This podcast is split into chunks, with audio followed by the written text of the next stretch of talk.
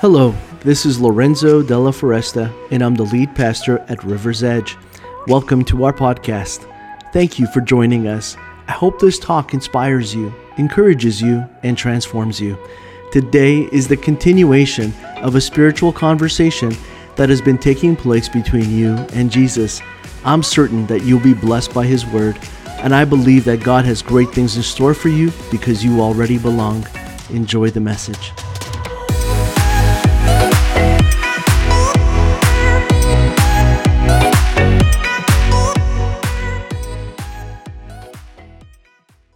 You know, today we're going to be talking about how, how God is patient with our process. How, how God is patient with your process. How, how God wants to help you in your faith process. Just like He's at work in mine, He's at work in yours too. And, and when we talk about having a clean slate, we're, we're, we're asking God to help us to, to come to a more profound understanding of what it looks like, you know, to, to do life with God, even when things don't go as planned. And Gideon was in this uh, really angry and disappointed and frustrated position in his life. He really believed with all of his being that God had not only abandoned him, but had abandoned his people. And yet God was there speaking to Gideon. He showed up. He was trying to guide him. He was trying to lead him to a place of victory. And, and, and what God was doing in Gideon's life was against everything that Gideon was feeling in his heart, but also what was revealed in his circumstances because Gideon's circumstances had not changed. I, want God to not only, you know, show up, I want him to change my circumstances. I want him to bless me in the moment that I'm in so that I can believe in him and have faith with him and surely for him and, and, and all the ways that he wants me to have faith. But there are times in which God is just like testing us. And so I want you to see that there's a first test that happens in the story that we're in, and it's Judges uh, 6, and it's verse 17.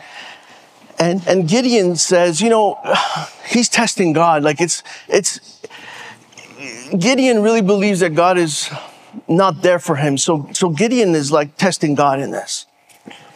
And so he turns to God and he says, if I have found favor in your eyes, then give me a sign that it is really you talking to me.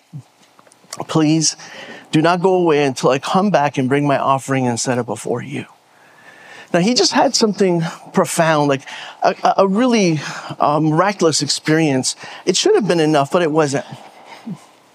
I, I, believe that God is, is, is showing up in our lives, and we, we, we know this is not like the typical. We know that this probably is God, but we're also like not sure if it is.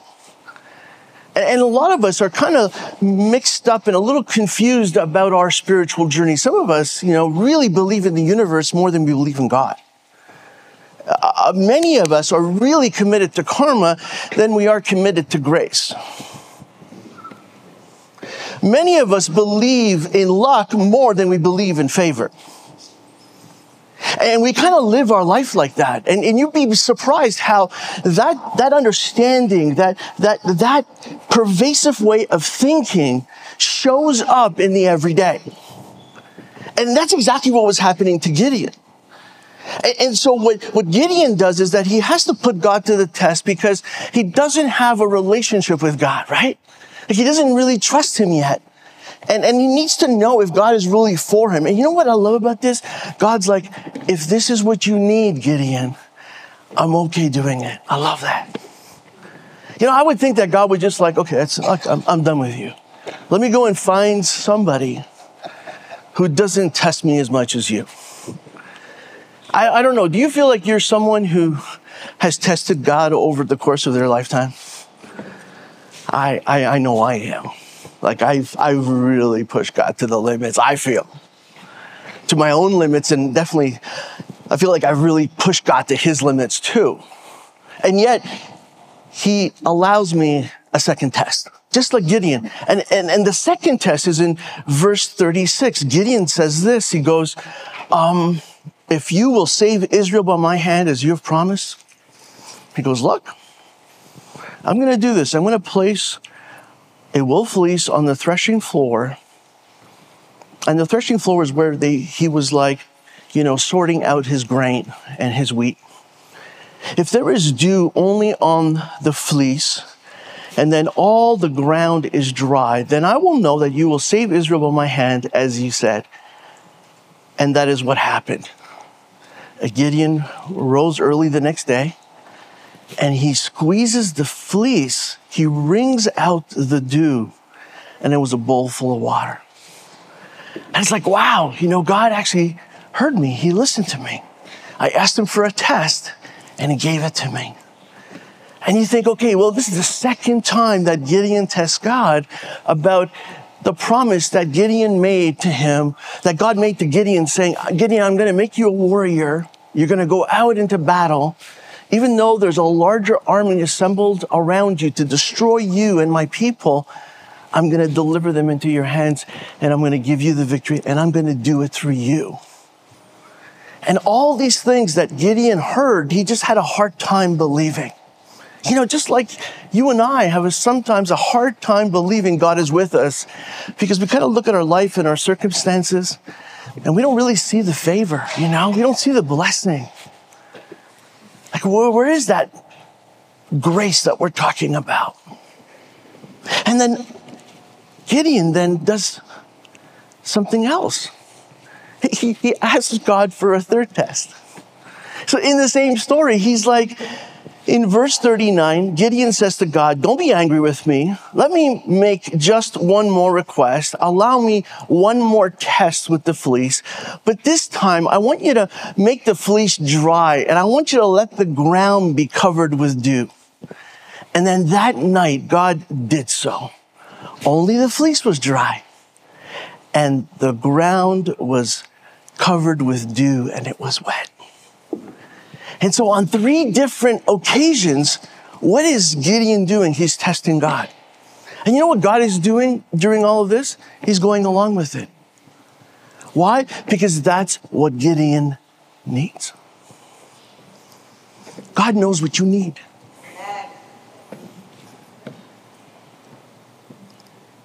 He knows what's going to help you, convince you, lead you, guide you, bring you to the next level in your life.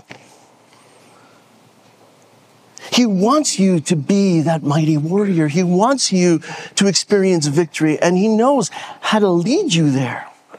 But he also knows that there are things that are going to need to happen in your life for you and God to work together to bring it about. And he's willing to be patient with the process that you need. And somehow that is also in God's perfect timing. You see, I love the fact that in the story, after the first sign that was asked by Gideon, God could have said, Gideon, look, there's an army that's waiting to take you out. We don't have time for another test. Gideon, we still have to assemble an army among the people. And, and they don't even like, like you. they, they, they don't even trust you. They don't even want to follow you. We don't have time for a third test. And yet God never says that, not once. Because God has already accounted for all the times that we are going to need to question Him and for Him to answer us and still make us mighty warriors. Doesn't that encourage you? Doesn't that help you to understand what it is that God is, is doing in your life and helping you you see, God's testing and retesting of God isn't what should surprise us. What should surprise us is that God is not only able to do that for Gideon, that he is also able to do that for us.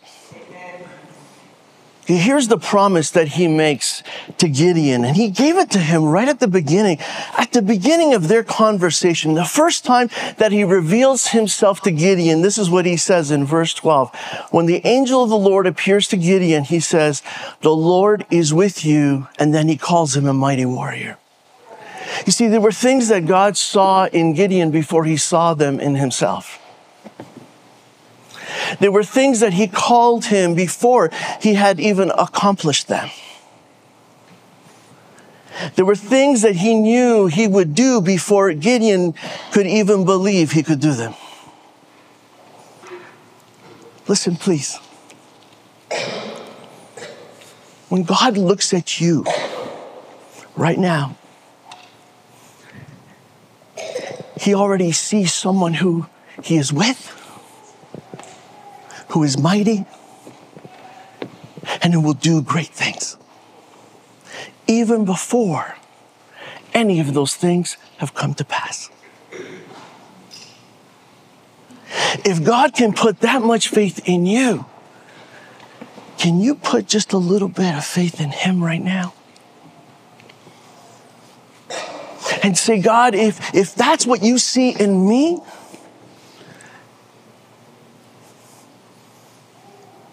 if that's what you think that I can do, if that's what you believe that I can become, then right now, God, I'm saying, I believe. I believe in your promise. Maybe you're not there yet. Maybe I got to preach another 15 minutes, okay? But maybe you're there already and you're already feeling this. You're like, it's burning inside you. Like it's making you emotional and you know that it's not because I told you a story about me having to spend a thousand dollars on a rental car. you know what's, what's, what's burning inside you is the presence of God. It's the presence of, of your belief growing in you, that your faith is expanding like never before. You're believing in a promise like you've never believed in it before. There's something different that is stirring in you. God has cleaned the slate and he's made room for something else.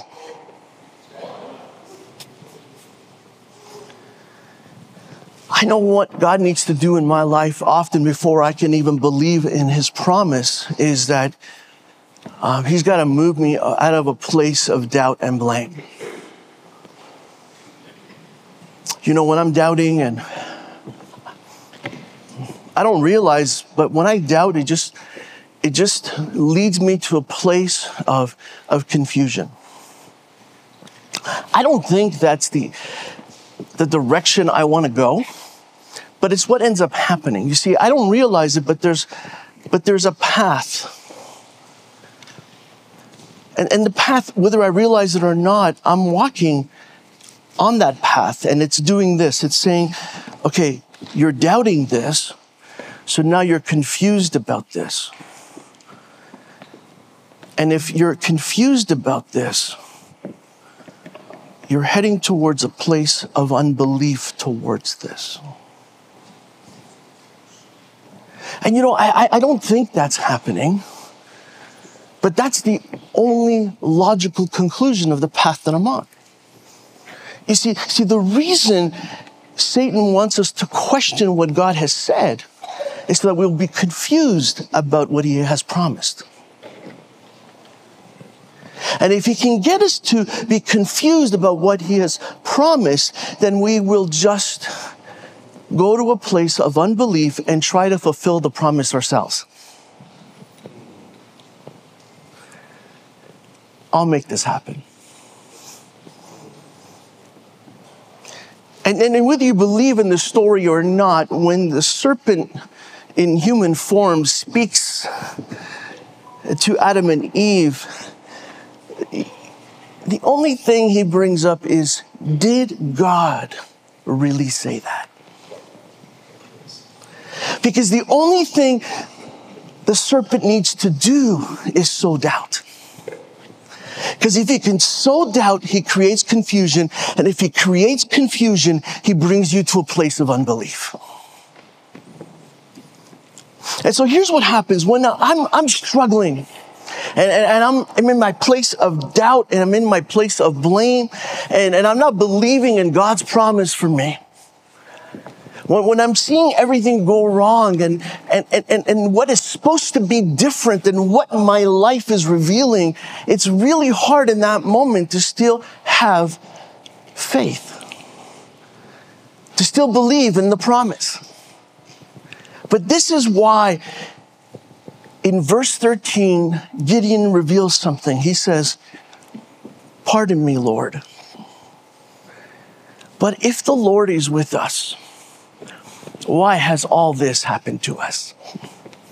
Where are all his wonders that our ancestors told us about when they said, Did not the Lord bring us out of Egypt?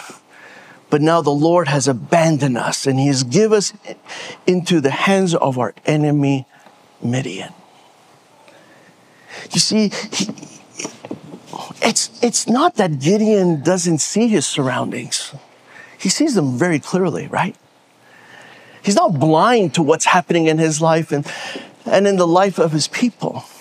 But what he doesn't realize is that the reason they're in this condition isn't because of God, but it's because of their unbelief.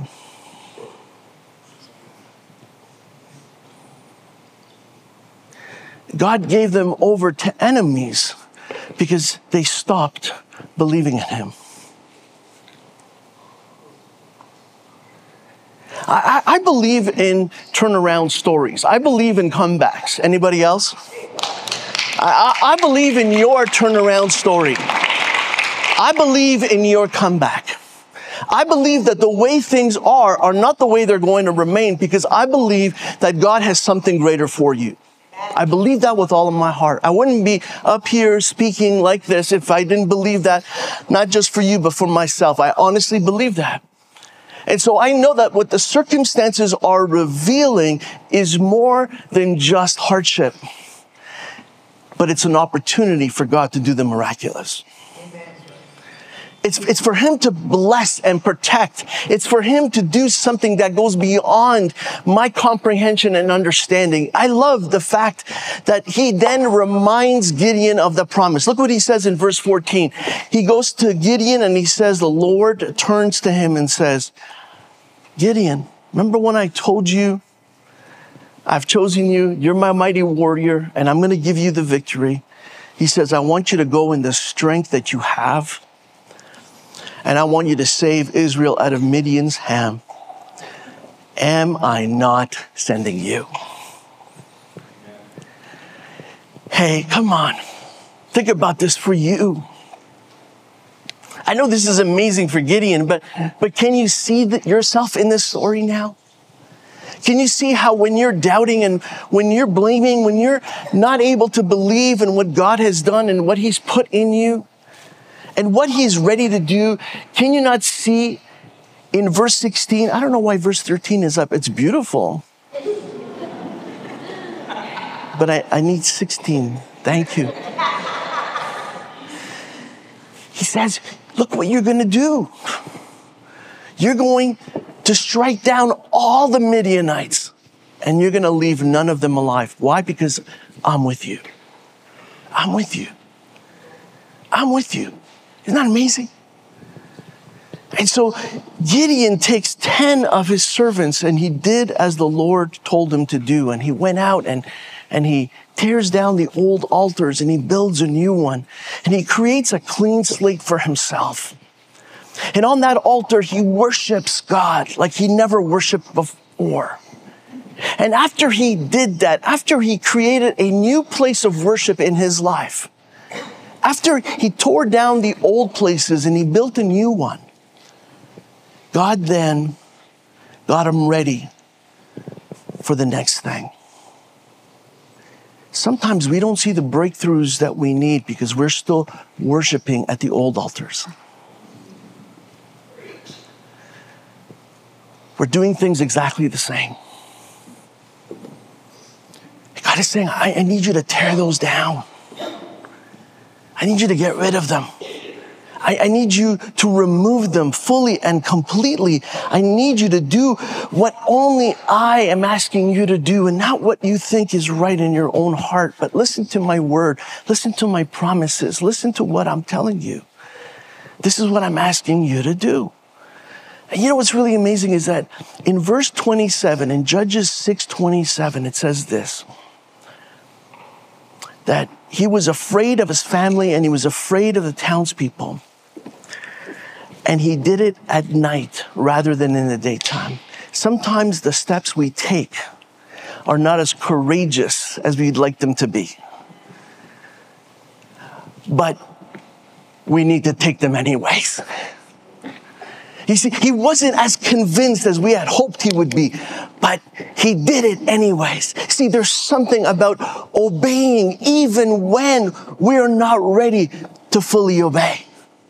There, there's something about listening and doing, taking action, even when we still have doubts. When, when we're not fully courageous even if we're doing it at night instead of the daytime, even if it's in secret instead of public. You see, God is like, that's your process. I'm okay with it. At least you're moving in the right direction. At least you're doing the right thing. At least you're doing the hard thing. You're doing it even though it's hard to do it. You're still doing it. And I'm going to honor that. I'm going to bless that. I'm going to multiply that. I'm going to keep moving in you and with you. And I'm going to keep helping you to become the mighty warrior I know that you are so that you can do the mighty things that I've called you to do. It's a beautiful passage in, in the book of Proverbs. It's chapter three verses 5 and 6. I'm sure you've heard this verse before. But it says, Trust in the Lord with all your heart. Lean not on your own understanding, and in all your ways submit to him, and he will make your paths straight. There's a, a version that kind of paraphrases verses like this in the Bible. It's called the message. And what the message does is that it takes this portion of verse 6 and it says this Listen for God's voice in everything that you do and everywhere that you go. I love that because what it did is that it just made it clear, you know? God is saying, I'm everywhere. And because I'm everywhere, I'm also everywhere with you. And because I'm everywhere with you, in everything that you do and everywhere that you go, guess what? I'm going to be right there with you. And whatever you need in this process, I'm going to be as patient as you need me to be. See, the patience of God is never understood through the lens of how patient do I need God to be in my life? But that's exactly how God is patient. That's exactly how He is loving and He is kind. You see, when we ask people to be patient with us, we're asking them to meet us at our level. We're asking them to do things in a way that makes it easier for us to also do it with them. And you know, it's really hard and hurtful when people don't. The deepest wounds we can experience in our lifetime is when people walk away from us, when we needed them to be patient just a little longer. I want you to know that God will never walk away from you. He will be as patient as you need him to be.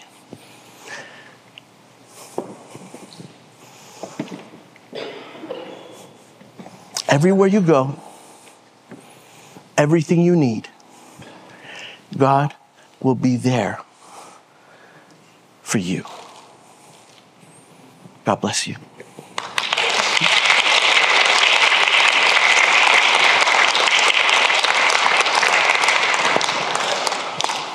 I'm going to continue this same story, this same message next week. I want you guys to really understand this topic, and I, I couldn't, I couldn't do it all in one Sunday, so I've broken it up over a few weeks. There's more to learn. You're ready to learn a little more? I think that as we do that, I think God is just going to turn us into those mighty warriors that do mighty things. He already sees that in you, He's already promised it to you. Now it's up to us to believe that we are going to see it too.